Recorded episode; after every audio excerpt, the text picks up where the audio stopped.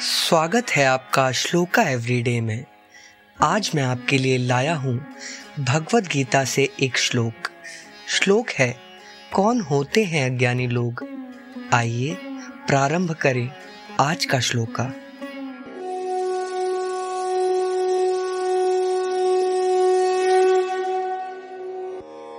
प्रकृते क्रियमाणानि, गुणः कर्माणि सर्वशः। अहंकार विमूढ़ात्मा करता हमति मन्यते।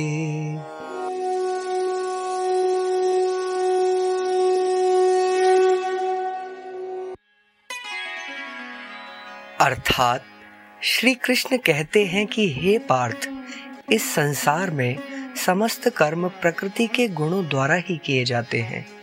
जो मनुष्य यह सोचता है कि मैं करता हूँ, उसका अंतकरण अहंकार से भर जाता है।